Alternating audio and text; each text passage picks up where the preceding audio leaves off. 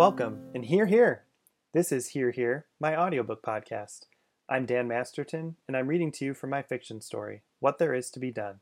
I'm excited to share this with you one chapter at a time. If you're interested in getting your hands on a paperback copy of the book, visit my link tree at linktr.ee slash Dan Masterton. That's L-I-N-K-T-R dot E-E slash Dan Masterton. Just follow the directions and complete the form, and I'll send your copy. You can also check out my other writing there. If you're interested in reaching out, I'd love to hear from you. Find me on Twitter at thisladdan or drop an email to dmastert at alumni.nd.edu. All right, you hit play, so it's time to hear here. If you're driving or running or working, I'm glad to be along with you. Maybe grab a drink later? If you're somewhere safe, raise a glass and toast a blessing to our Catholic schools, our students and teachers, and our imperfect but faithful endeavor to teach the faith. I'll join you. Here, here. Cheers and enjoy. Teresa was walking around her classroom. The students had a short check in quiz that she gave them during the last 10 minutes of class. She wasn't overly interested in forcing high stakes moments, such as an assessment with such a hard ending point and short period, but she liked to warm them up toward the AP tests with select moments like this. And this quiz was intentionally easy, meant to affirm them and help them build confidence in their early skills and knowledge. The bell rang, and Teresa started collecting the sheets from each student's desk. The students did their usual quick disappearance, and Teresa thumbed through the papers as she reflected on the early returns from these two new groups of students she now had. The first two weeks had been good enough, perhaps a little bit of a reckoning for students who had long heard of the junior year increase in pressure and content and were now facing it in reality. For the most part, her plans from last year were recyclable, and she was benefiting from her long standing practice of leaving notes in her plans while the implementation of the lessons were fresh. Her comments written a year ago came in handy as she tweaked her plans to line them up for a new year. Teresa clapped the pile of collected papers against her desk with relaxed hands to get the papers all straightened up. She snagged a binder clip out of her desk and bundled the sheets up for her bag.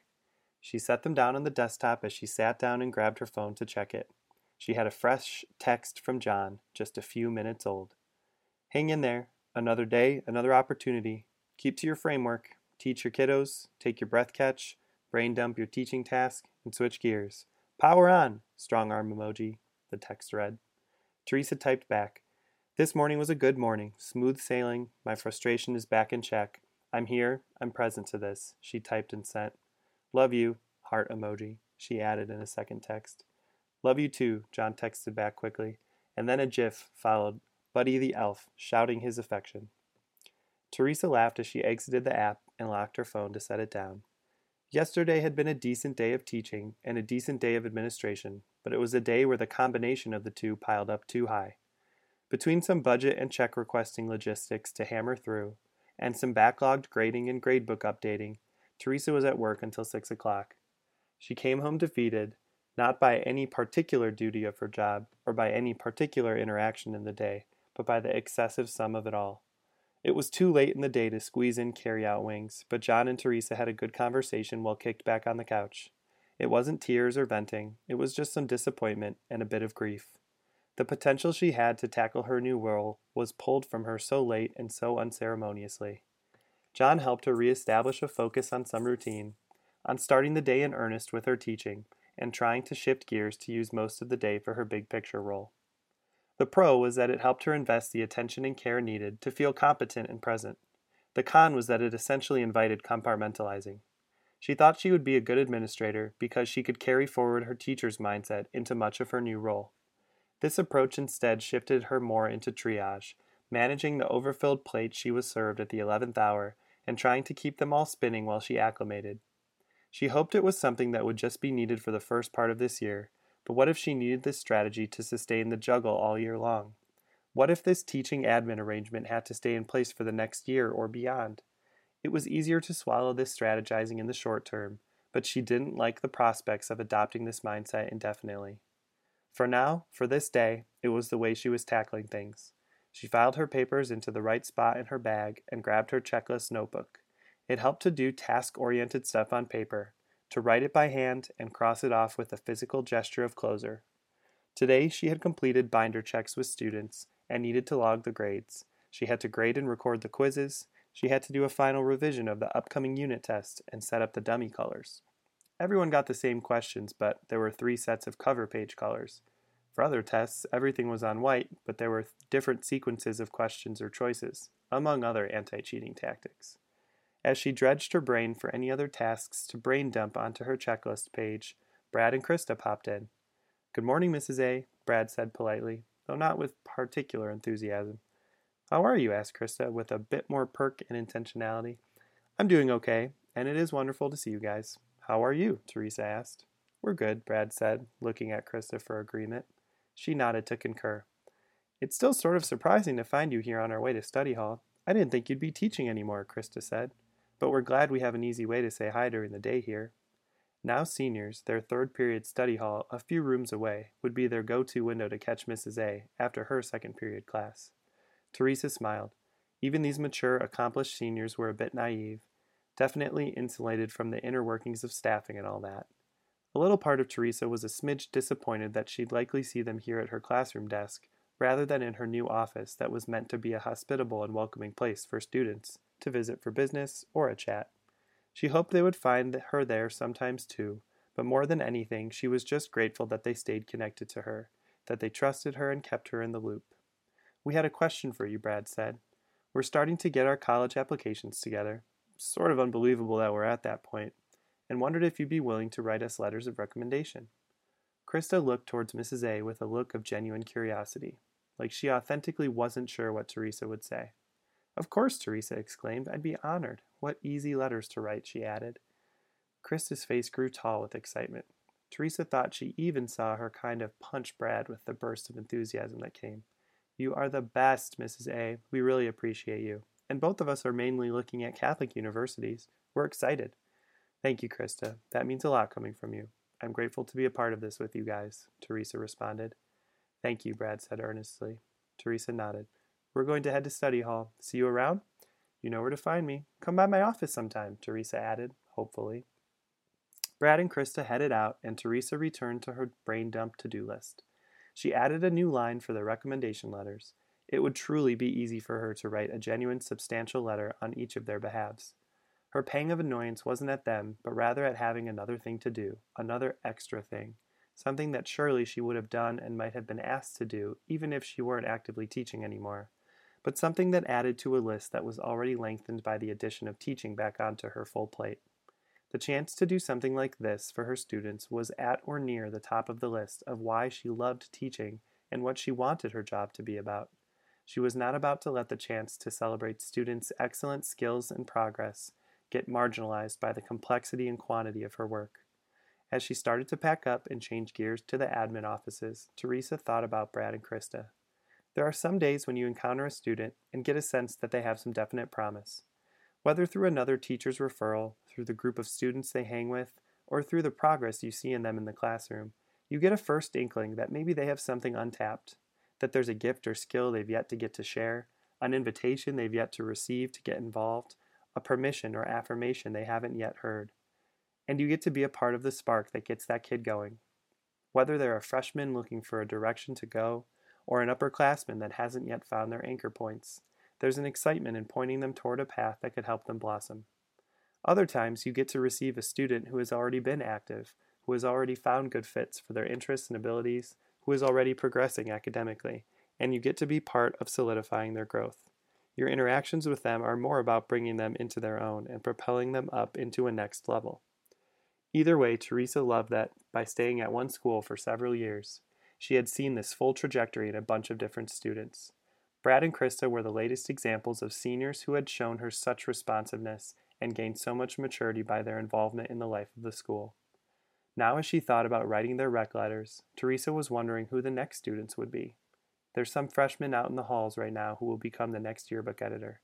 There's some sophomores that haven't yet realized that set building can be a really interesting and fun way to meet people and gain some skills. There's some freshmen who just won their election to student council who might become head of a new house someday. The vastness of the potential there was a lot to wrap her head around, but the prospect of being a dot connector, an inviter, an empowerer, that's what excited and engaged Teresa, and her patience and resilience with juggling all her responsibilities was reinforced by this underlying desire Teresa held unflinchingly.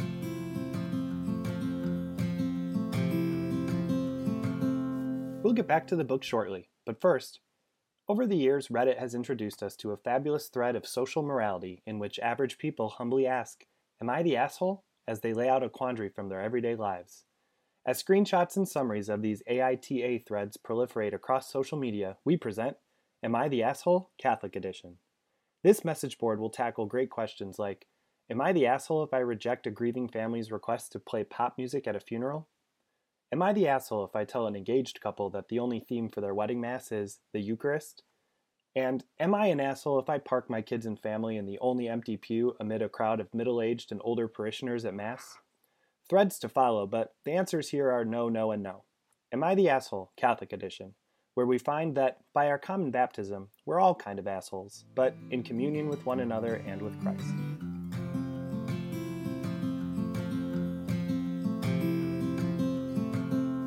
I'm not on Instagram, and I'm a selective poster and moderate lurker on Facebook, where I share the Restless Heart blog posts. But I'm most active on Twitter, where I actually really enjoy the Catholic presence of many thoughtful and faithful people. I want to recommend a few of my favorite follows to you here. This week, I invite you to follow Gloria Purvis. Gloria tweets at Gloria underscore Purvis, G L O R I A underscore P U R V I S. Gloria Purvis is a national Catholic speaker having hosted a syndicated radio show on Catholic stations and offered talks at many conferences and Catholic gatherings. She now hosts the Gloria Purvis podcast, a series produced by America Media. She describes her show as the conversations that both her and you want to be having, and that couldn't be more true. She attracts thoughtful guests and offers detailed, deep explorations of many of the most challenging issues facing Catholics and the Church today. Check out the Gloria Purvis podcast wherever you get your podcasts and follow Gloria at Gloria underscore Purvis. G L O R I A underscore P U R V I S.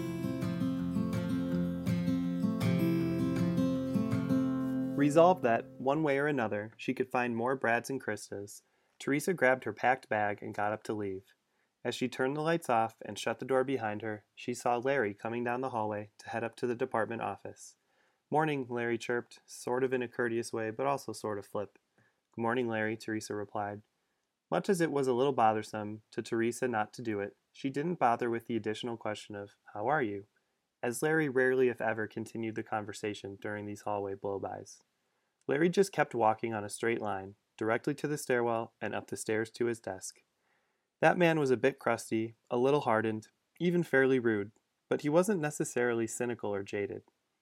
He just belonged to an older guard one that wasn't as comfortable or proactive in incorporating new technology, new ideas of pedagogy and planning and design. He had studied his subject area, studied education, and taken to teaching. Larry was a punch clock teacher. It's not that he was indifferent to his students' welfare. It's not that he didn't care what they were interested in or how they engaged beyond the classroom. It's that his gifts and skills and passions, if you would even allow the use of those words, were in teaching in the classroom. He'd dabble in some small talk before the bell rang, and even slip a joke in here and there. He was gregarious enough with the kids, but just in small doses. His focus was on lecture, discussion, quizzes, review, and exams. It was imperfect, perhaps even incomplete, but it was what he did, and as the student's performance would bear, he did it pretty well. As Teresa watched him stroll up the stairs, she felt a pang of admiration for him. There really was something to his example of constancy, Sure, he bothered the departmental chair a bit, and Francis's annual reviews with him were in some ways an exercise in futility. Nonetheless, the steadiness with which he did a solid job wasn't to be discounted. Something about his mentality of putting his head down and soldiering on with the work he knew he could do and wanted to do spoke to her. He always showed up, always taught his students serviceably, and always came back for another year. Teresa might have had higher aims in terms of attitude and growth mindset, but in Larry she saw a strong example of consistency. Teresa turned the corner toward the admin wing and walked toward her office. When she was about halfway there, Maria was coming out and saw Teresa approaching. Mrs. Acutis, Maria stated flatly, how are you? Have you received my check request for the film club field trip and booked the bus and left me the check? Teresa was learning how to hold strong to her poker face. Maria already bothered her to a mild extent by her personality of selective caring. the way she made a habit of reaching out, especially to particular kinds of apparently vulnerable students who she knew would take to her, while seemingly overlooking many others. There was no way to know, and Teresa wasn't consumed by it, but it too often felt like Maria's pastoral sense was more about self edification than serving her students. On top of that, Maria was frequently indelicate and clumsy in her treatment of other teachers. In this case, Maria pulled her patented, How are you? ask, a Trojan horse sort of courtesy that skipped the pause that allowed the other person to actually answer and reciprocate, just to get a conversation going in the direction she needed. And now, as Teresa assumed her new role, Maria had turned Teresa into a transactional accountant, and one for whom she showed minimal respect. Maria was the moderator of the Student Film Club, a long standing club that, under its previous moderator, had a bit of a different reputation. Years ago, it had been a niche bastion for the nerdy and uber creative students to come together. They'd hunt down independent films and new offerings from film festivals. The group would attend screenings or find a way to watch certain films legally on campus and engage in high school level discussions on the art, a nice precursor to maybe taking some film classes in college or getting involved in university production or performance. Now, with Maria, things had devolved disappointingly. With all due respect to mainstream movies, the club was essentially just going out to movies together and then gathering on campus under Maria's not so watchful eye for social time. As a club, their trips were subsidized by the school, and the members enjoyed cheap or free outings together. Teresa looked at the students involved and doubted many or any of them might go on to produce or perform anything. All of that stressed her out a bit because she had her concerns about Maria's approach overall and particularly wondered at what point this club shouldn't be sanctioned. It was a definite pro to have students gathering in an extracurricular setting, with a moderator, and having a shared social experience. It was another thing for them to have little to no substantial purpose, have potentially inadequate supervision, and be using school funds toward it. What complicated that stress even further was Maria's loose management of the funds. Receipts came in late or never. Balances and transaction histories lagged behind the ledger, and when requests were made, they were made last minute, with Teresa left either to rush to fill them so as not to disappoint students signed up for an event, or to decline them so as to insist upon reasonable timeliness from her moderator and leave students disappointed. For now, Teresa was just rushing her turnaround time to keep this plate spinning in the air.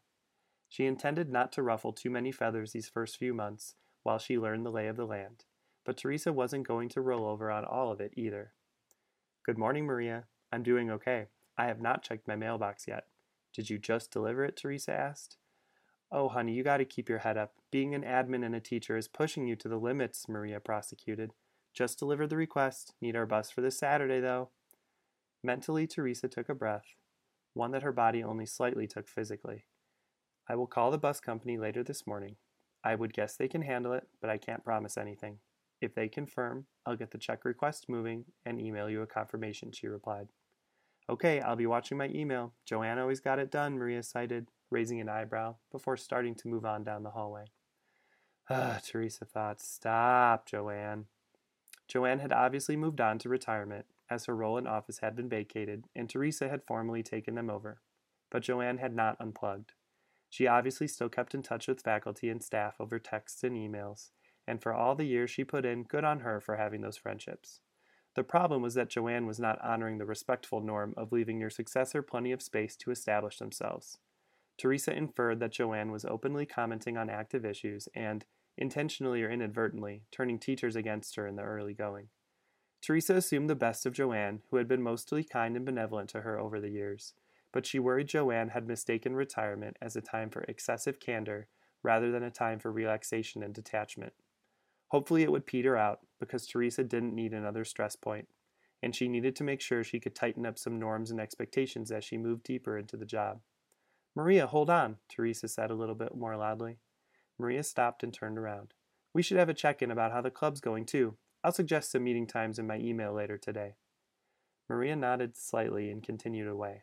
Teresa wasn't sure if, in this to be scheduled meeting, she'd tackle mechanics and logistics, if she'd vet the purpose and activity of the club a bit more closely, or both. She did know it was time to talk about some of it at least. Teresa felt there was listening and learning for the first little while, and then being a doormat or worse. She started to sketch out some beginnings of a standard club evaluation process, one that could start coming together around a conversation with Maria. Maria strode further down the hall toward the stairwell, and Teresa watched over her shoulder as Maria moved slowly toward the entrance to the main offices. Maria stopped to talk with a few students, some boys and some girls. They all exchanged some conversation, and the look on Maria's face quickly shifted to one of profound concern.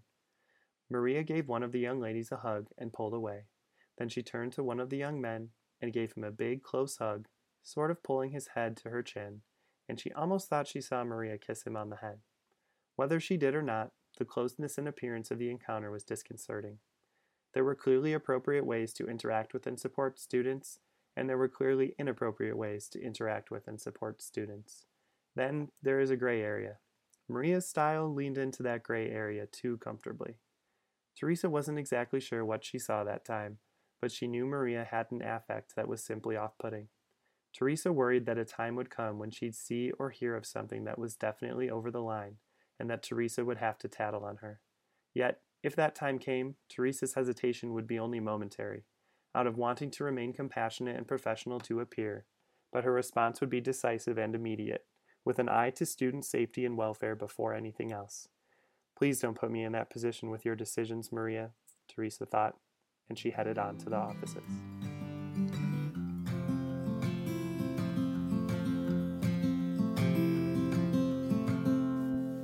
Well, that's all for this week. Remember, if you want to grab a paperback copy of the book, visit my link tree at linktr.ee slash danmasterton. That's linktr dot ee slash danmasterton. Just follow the directions and complete the form, and I'll send your copy. You can also check out my other writing there. Finally, thank you for listening. May God bless you and all our Catholic school communities. And to you and your prayers and toasts, hear, hear.